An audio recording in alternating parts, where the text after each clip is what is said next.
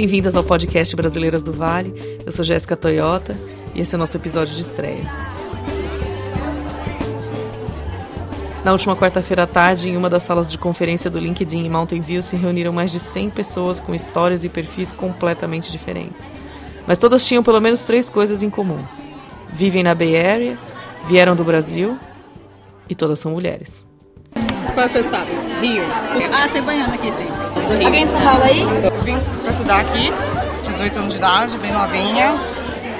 Tudo novo, né? que você está ouvindo é ao mesmo tempo a comemoração de um ano do Grupo Brasileiras do Vale e também o início de uma nova fase. E é essa história que você vai conhecer agora, desde o começo. Eu sou a Ângela, eu sou uma das criadoras do Grupo Brasileiras do Vale.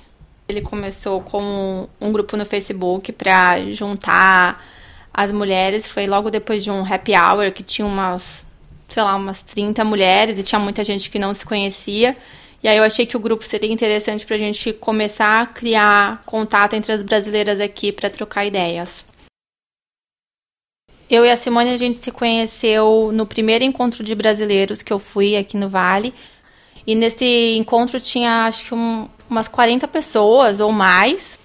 E a gente teve que se apresentar. Então, nesse encontro, eu conheci a maior parte das pessoas que são meus amigos ainda, e a Simone estava lá com o marido dela. Foi assim que a gente se conheceu. Eu sou Simone e sou cofundadora do Grupo Brasileiras do Fábio. Quando eu cheguei nos Estados Unidos, eu fui morar na, em, em, Nova York, Nova Jersey. Então, é, eu vim para passar um ano só. E o nosso foco daquele ano foi realmente conhecer várias culturas, principalmente a cultura americana. Então, lá eu não não me preocupava e não estava focado e não procurava conhecer outros brasileiros, até porque eu achei que eu só ia passar um ano aqui. E quando eu mudei para a Califórnia, na verdade, a gente veio com o coração muito mais aberto para o brasileiro. E porque brasileiro é brasileiro, brasileiro assim, não tem jeito, é a nossa cultura, é o nosso background, é o nosso passado, então nada vai substituir isso. E eu vejo essa decisão, que foi uma decisão inconsciente nossa, super positivo, porque é, eu sou brasileira, eu gosto do Brasil, eu sinto o apoio das outras brasileiras e quero muito apoiar as outras brasileiras também. Então eu acho que isso foi foi, foi a decisão super certa, assim. É todo mundo que tem uma capacidade enorme de, de produzir, de, de criar e de se relacionar e que por motivos diversos às vezes não está fazendo isso por, por medo, por insegurança ou aquelas que estão fazendo isso. Então, assim, eu acho que o grande lance do grupo é colocar esses dois tipos de pessoas juntas, uma aquela que já se encontrou e a outra que está se procurando. Quando eu cheguei aqui, eu tinha. Eu sabia inglês, mas, assim, obviamente, quando você chega aqui, você percebe que o inglês que você tem não é um super inglês, né? Então, meu primeiro baque foi falar, pô, eu não sei falar inglês. Ah, mas aí eu me dei conta que eu precisava falar, eu precisava me comunicar, eu precisava que a língua fosse mais natural para mim. E como eu não trabalhava, o que aconteceu é que eu aproveitava toda e qualquer oportunidade para falar. E, tipo, eu ia pro mercado, estava ali comprando carne, um americano chegava do meu lado, eu perguntava: "Olha, desculpa, eu não conheço essa carne, como é que você prepara? E você tem outra sugestão ou tipo, o que que acompanha?" E me comunicava. E eu me lembro que, que o Paulo ria muito disso, porque ele falava, ai meu Deus, o americano não está acostumado a fazer isso, mas eu falava, cara, é a oportunidade que eu tenho para falar foi ótimo, porque assim, isso começou a me, me, me deixar muito mais. Começar o inglês a ficar mais natural para mim.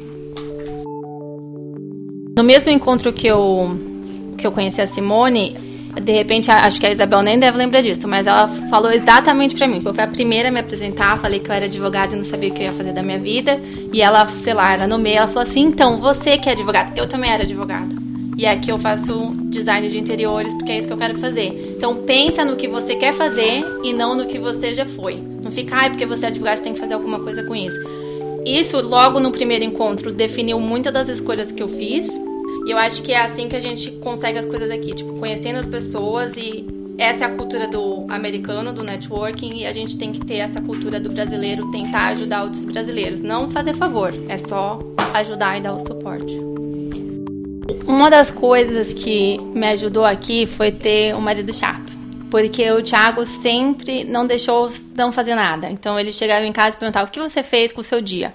Porque ele não queria que o não trabalhar me definisse. Então era tipo, ah, o que você fez hoje, o que você aprendeu, você mandou e-mail, você aprendeu alguma coisa nova, você foi no seu curso. E todas as vezes que eu falava assim, ah, não vou fazer esse curso não, porque é muito difícil, tem que pensar em inglês toda hora, sei que lá, ele falava, não, você vai. E eu também fazendo voluntário com a Bi Brasil, eu conheci muita gente que enxergava potencial em mim que eu mesma não estava enxergando. Então, tipo, se não fosse ele e essas pessoas me ajudando, eu não ia ter conseguido trabalhar assim que o meu documento saiu e nem ter criado o site, porque eu não ia achar que eu tinha nada para dividir com as pessoas. Então, eu quero ser essa pessoa chata que eu tive para outras pessoas. Falar, vai fazer alguma coisa.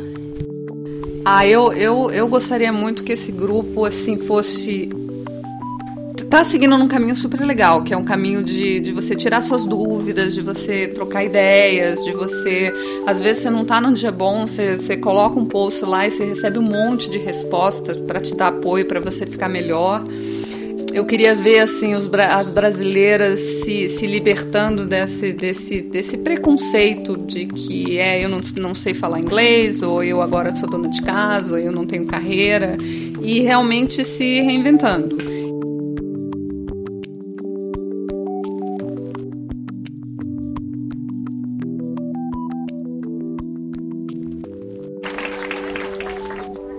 Sou a Ângela Teodoro. Eu sou Simone Sarmé.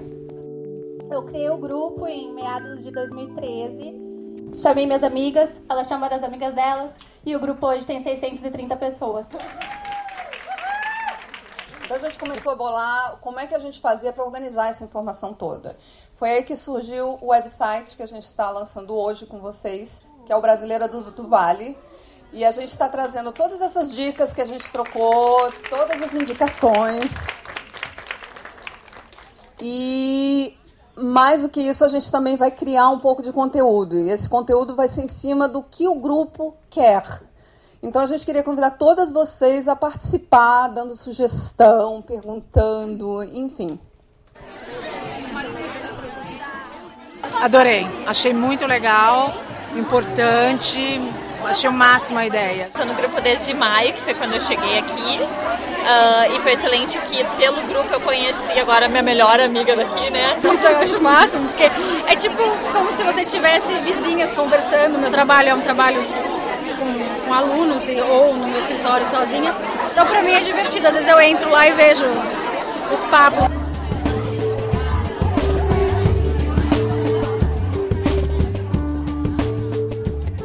Esse foi o primeiro episódio do podcast Brasileiro do Vale. Você pode enviar suas sugestões, dúvidas e comentários para podcast@brasileirodovale.com. Nosso muito obrigado aos patrocinadores do evento, a Silicon House e a doutora Carol Pacheco. Eu sou Jéssica Toyota, obrigada por ouvir e até a próxima.